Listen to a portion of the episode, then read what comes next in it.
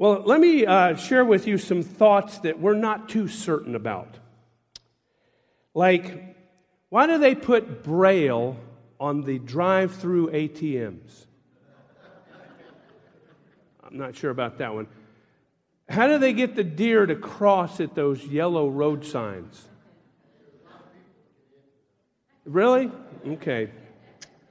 Here's one. Why do they sterilize needles for lethal injections? I don't know.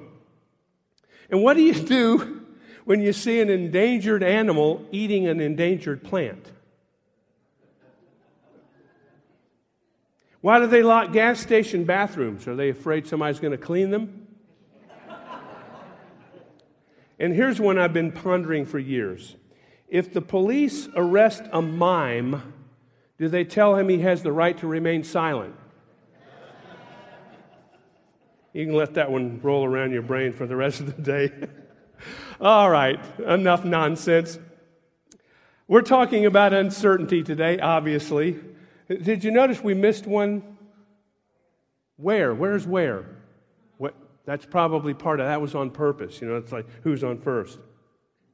In a book on leadership, Andy Stanley writes this Uncertainty is not your enemy. Uncertainty provides you with job security. the goal is not to eradicate uncertainty, but rather to navigate it. That's what Jonathan did. Let's review the, the scripture we're using for this passage, for this uh, series. Um, king Saul, Israel's first king, had just done a big boo boo. He abused his authority and uh, tried to do the priestly duty of blessing the army before they went into this big war. He got called out on it, and now he's sitting with his entire army under the pomegranate tree doing nothing. He's kind of stuck. Well, his son, Jonathan, wakes up in the middle of the night, doesn't tell anybody but his armor bearer. He takes his armor bearer with him, and uh, they go up to take on this Philistine army. They go to the outpost and they're going to take it over, and not really certain about what's going to happen. Well, let's talk about this uncertainty thing. What did Samuel, what did uh, Jonathan have that uh, a lot of us don't have, a lot of us struggle with? First of all, we all need to know that God relates to us on a need to know basis. A need to know basis. You would think what we need in order to have great faith is certainty. But if we knew what was to come, why would we need faith, right? On the other hand, if we don't go after what could be a divine moment simply because we don't have certainty about the future, well, we would be admitting that we don't have faith in God taking care of our future. Jonathan was able and willing to operate in the realm of uncertainty. He says to his armor bearer, Come, let's go over to that outpost with those uncircumcised fellows, those pagans. And then he says, Perhaps, perhaps the Lord will act in our behalf. He understood that not everything was guaranteed. There are some things we can know and some things we will not know. He went on to say, Nothing can hinder the Lord from saving, whether by many or by few. What he knew for certain was that God was powerful enough to get the job done. It didn't matter if it was two against a thousand, the odds are irrelevant to God. And Jonathan had an unwavering confidence in God's capacity. His focus was not, What is God's will for my life? Instead, it's how can I give my life to fulfill God's will? The Jonathan factor is when, is when we have absolute confidence in God in the midst of uncertainty. And we only need to know when we need to know. And it's not just for leaders on this. Imagine if you were Jonathan's armor bearer. He agreed to go on this trip. Imagine if, if Jonathan comes and wakes you up and says, You know, I want you to follow me through the cliffs. And, and this is all for the purpose of engaging the Philistines in battle. And then he explains to you that his best hope is that God might help. I think if that had been me, I would say, Look, I'm going back to sleep. You wake me up when you're sure about this thing. we might think that provision precedes vision. You know, we're provided everything we need, and then comes the vision. But that builds a no risk faith. The reality, as well as the adventure, is that vision always precedes provision. When you move with God, He shows up. But it just it's difficult to predict what He's going to do or how He's going to do it. In the need to know relationship with God, one of the wonderful things about living in the realm of uncertainty is that you find the journey with God is full of surprises. If we wait until everything falls into place without any surprises, well, divine moments wouldn't have much excitement in them. Yet we seem to prefer nothing that would require a miracle from God. Did you ever think about that? We prefer to be in a situation where we don't need the miracle. We all want miracles. We all say, we need a miracle, we need a miracle.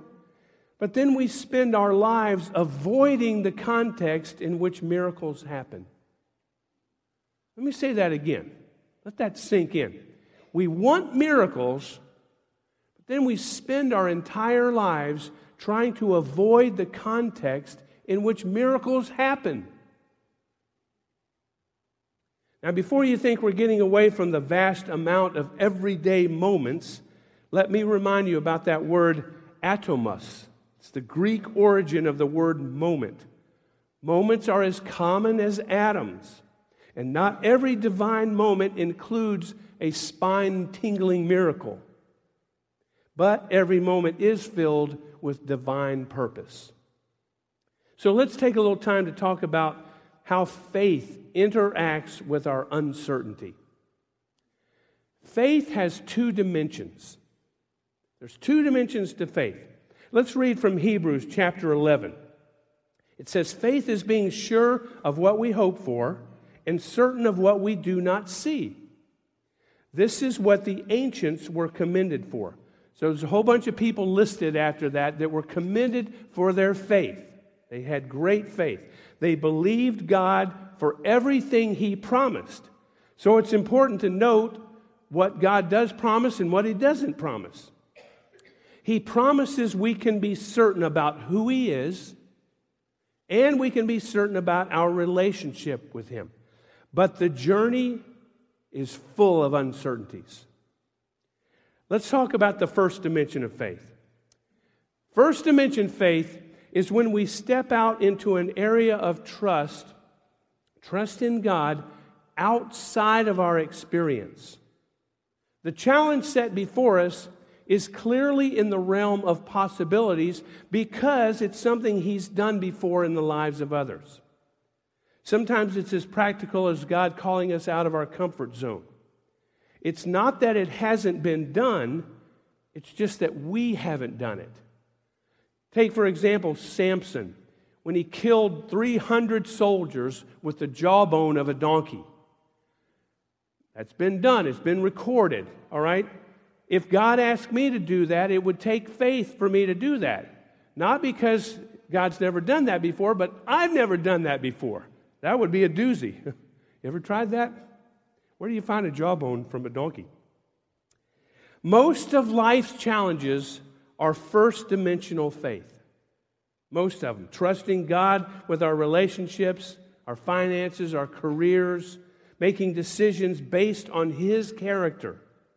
It's about trusting His character and God testing our character. That's why you can't speak about faith without talking about obedience. You have to do something. God calls you to do something, you do it. It's about what God says coupled with what we do. Now, here's a problem the assumption is that we need to have more faith to have greater results. That's what we assume.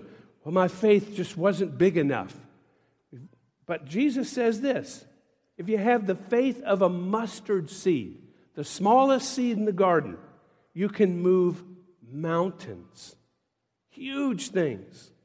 He wasn't saying we need more faith. He was pointing out that very little faith can have huge results. First dimension faith is about obeying what God has already spoken. Like the apostles in the book of Acts, we ask God to give us courage to do what we already know. You know what's right, you know what's wrong. It's so obvious in some cases. So we just need to do it. This hall of faith, this list of people in Hebrews 11, is a list of people who heard God tell them something and then they did it. Abraham was told to leave his hometown and he didn't know where he was going. A minor detail God decided to leave out. this was exactly the same with Jonathan. He knew God called him to be a warrior against the Philistine oppression. But what Jonathan didn't know was everything else. Everything else. Now, this is another wonderful thing about the realm of uncertainty. It's the setting where God invites us to be creative. When God told Gideon to stop the Midianites from ravaging his nation with just a 300 man army. He needed to be convinced. Gideon put out the fleece. Remember that story? God, if you make the fleece wet and the ground dry, I'll believe you. He does that. Okay, if you make the fleece wet and the ground dry, I'll believe you. He does that. He's still nervous. And, and he, God says, Go down to the camp and eavesdrop. And they're all talking about how scared they are of Gideon and his great army. But then God was silent. He didn't tell Gideon what to do next or how to do it. So Gideon turned his army into musicians. They held torches in their left hand and they blew trumpets in their right hand. And for special effects, they smashed jars on the ground. Huh. The Midianites went nuts. They turned on each other and that allowed Gideon to win the fight. Now, if that's not creativity in the context of uncertainty, I don't know what would be. That's pretty creative. Don't look for God to fill in all the blanks. Don't wait for Him to remove all the uncertainty. First dimension faith is not only about trusting God's character but also about transforming our character. All too often, we compromise character to avoid the unwanted consequences. Remember, he uses ordinary, even mundane moments of life, and then he helps us achieve extraordinary results. So, in first dimension faith, God may challenge us to journey outside of our experience However, second dimension faith takes us outside the explainable. While first dimension faith sees realities in the realm of possibilities, second dimension faith sees realities in the realm of impossibilities. When we take on a God sized challenge, self sufficiency is irrelevant. What you've got inside of yourself is totally irrelevant when it comes to second dimension faith. The Bible teaches that everything is possible with God. Another way to say it is there are many things that are completely impossible unless God is in it. Here's an illustration. There's a church in Georgia that I remember saying this, that they had a little motto. It said, This, or let's do something so big that it's doomed to fail unless God's in it. Let's do something so big that's doomed to fail unless God's in it. When the impossible occurs and there's really no human explanation, all we can do is point to God's intervention. You know how that goes. Happens all the time in hospitals. The doctors, I just can't explain this. Yesterday the cancer was here, and today it's gone. I can't, ex- it must be a miracle. It must be God. you can't help but point to God. Daniel would not pray to the, the Babylonian king, Darius. He, he refused to pray. It was against the law to not pray to him. Instead, he got down on his knees three times a day to pray to God in front of an open window. That was first dimension faith. When he was caught doing this, he was thrown into the lion's den. And God stepped in to save Daniel. That was second dimension faith. Now, watch this. There would have been no need for second dimension faith in Daniel's life if he had not been faithful with first dimension faith. See, we search for ways to access the, the second dimension without having to embrace the first, but they are usually inseparable. You've got to have one with the other. So we have this relationship with God that it's on a need to know basis. And we have the two dimensions of faith.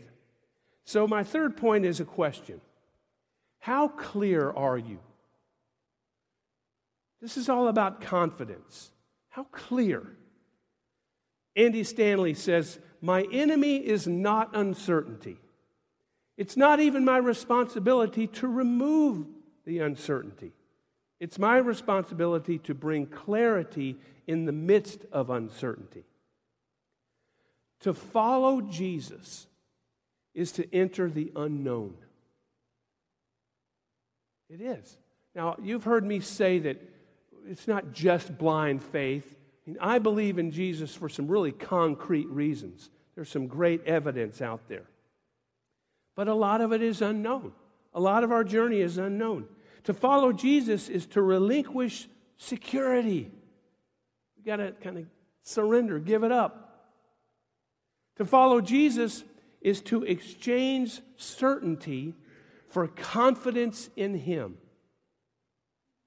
You know, so many of us want every detail laid out.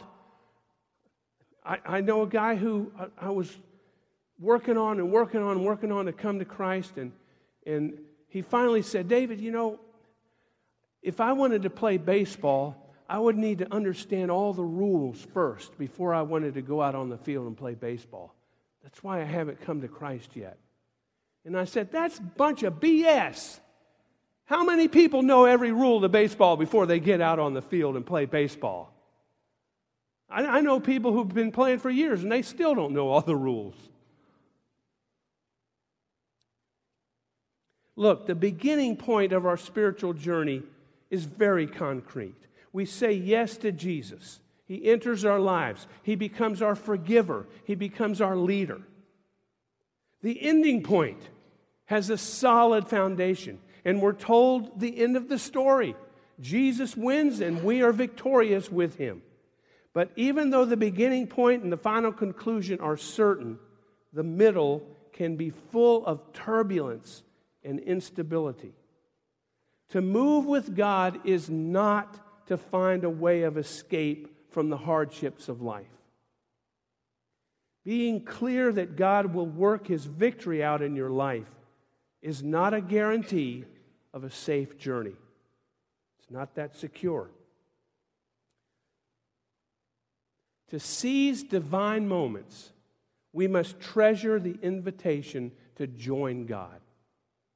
These moments can be fully grasped only when one moment with God is worth more than eternity without Him. This is one more wonderful thing about living in the realm of uncertainty. We learn that divine moments change not only the content of our lives, but also the value of a single moment. A single moment can have so much significance. The difference between Jonathan and too many of us is that he had no idea whether God would act on his behalf. He just knew who God was. He knew God. There's only one who is certain. Everything else exists in the realm of uncertainty. To place our trust in anything other than God is nothing more than superstition.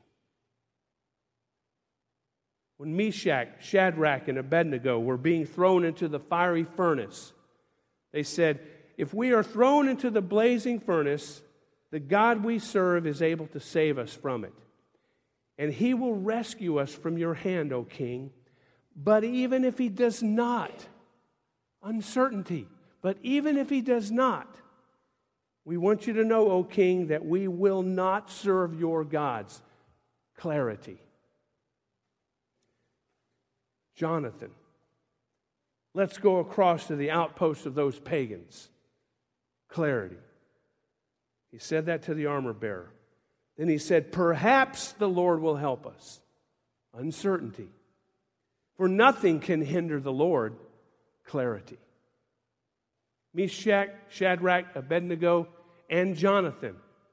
They didn't know how God would act on, in their behalf, in their situations. They just knew who God was and what he was capable of. The Jonathan factor moves us confidently forward into the future when we know we don't know everything. It's no coincidence that Solomon, the wisest man that ever lived, wrote more about seeking counsel and clarity than any other biblical writer. And you would think if anyone was certain of the details of his mission, it would be the Apostle Paul. Yet he was as uncertain as anyone. Listen to this. This is in the book of Acts. Paul and his companions traveled throughout the region of Phrygia and Galatia, having been kept by the Holy Spirit from preaching the word in the province of Asia. The Holy Spirit kept them from there. When they came to the border of Mysia, they tried to enter Bithynia, but the Spirit of Jesus would not allow them to. Jesus kept them from going in there. So they passed by Mysia and went down to Troas. During the night, Paul had a vision of a man in Macedonia. He was standing begging him, Come over to Macedonia and help us. After Paul had seen the vision, we got ready at once to leave for Macedonia concluding that God had called us to preach the gospel to them. The Holy Spirit stops them in one place, the Spirit of Jesus stops them in another. God gives a vision and says, Go here. This is telling us that Paul had no idea where he was supposed to go. And it took the entire Trinity to keep him from going the wrong way and go the right way. But Paul was clear on his mission. He was clear on what God wanted him to do and, and who God was. He, he was supposed to preach the gospel. He just didn't know all the details. And when we have that kind of clarity, we're okay with the blanks being filled in as we go, filled in by God when He wants to show us. I can't think of a more uncertain time than the Last Supper with Jesus. By the way, next Sunday we're going to be doing communion together at both services. But at the Last Supper, Jesus said, Let me, the Son of God, stoop to wash your feet. He said, The greatest among you will become the least. One of you will betray me. He says, Oh, Peter, by the way, before you get a little too cocky about that, you're going to disown me three times before the rooster, cro- rooster crows. He said, I won't drink this cup again until I drink it with you in my Father's kingdom. The disciples at that time had no idea what was going on. I mean, would you have? What is he talking about? But Jesus showed complete confidence and spoke in a way that, that kept them glued to his every word. Now, Jesus, even Jesus, didn't have complete certainty because this happened, this Last Supper happened before he went to the garden and prayed, Father, if. Oh, Jesus needed to bring up an if. if this cup can pass from me, that would be really cool. Nonetheless, not your will, not my will, but your will be done. But Jesus spoke with that confidence. He, was so confident that, that he was going to the cross. Now, here we are.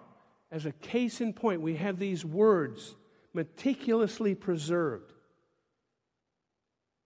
That's clarity during uncertainty. So, what's the conclusion of all this?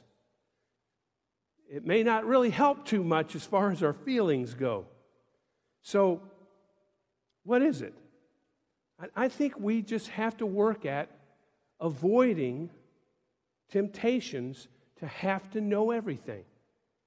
That's a temptation. But God, I can't make a move. I'm not real clear yet. I'm not real sure. You know, I wasn't real sure that Joshua should come up here and give those announcements. That was scary for me. but he did okay. Good job, Josh. I think. so here's the deal I don't want anybody to walk out of here today feeling scared about your uncertain future or your uncertain decision or what, whatever's coming up. So I'm going to ask that you would come forward for prayer. If, if you have something that's just really on you, it's okay to be uncertain, it's okay to be scared, but some people just would like a little prayer for that. So I'm going to give an invitation for that. Uh, as people are dismissed, you can just come up and I'll be here and um, some elders are here that can come up and help pray. We'll just do it down front. But uh, let's learn to live in that realm of uncertainty and still have good faith and avoid that temptation to have to know every little detail. Let's pray. Father God, I just am flooded with all the uncertainty that, that hits us from time to time. Like, how is this church service going to come out? How is this message going to work? Uh, how, how is my life going to work? What's going to happen tomorrow? What's going to happen in an hour? But God, I, I can't think of any other fix for that, the fear of that especially, than to just hold on to you. Just trust you and get to know you and let the chips fall where they may. Lord, let me have that kind of faith in you that I can trust you no matter what's going on around me. And I'll be quick to give you the thanks, the praise, all the credit for moving me forward in the future, all the way to heaven when I can be with you through eternity. We pray that together, Lord, in Jesus' name. Amen.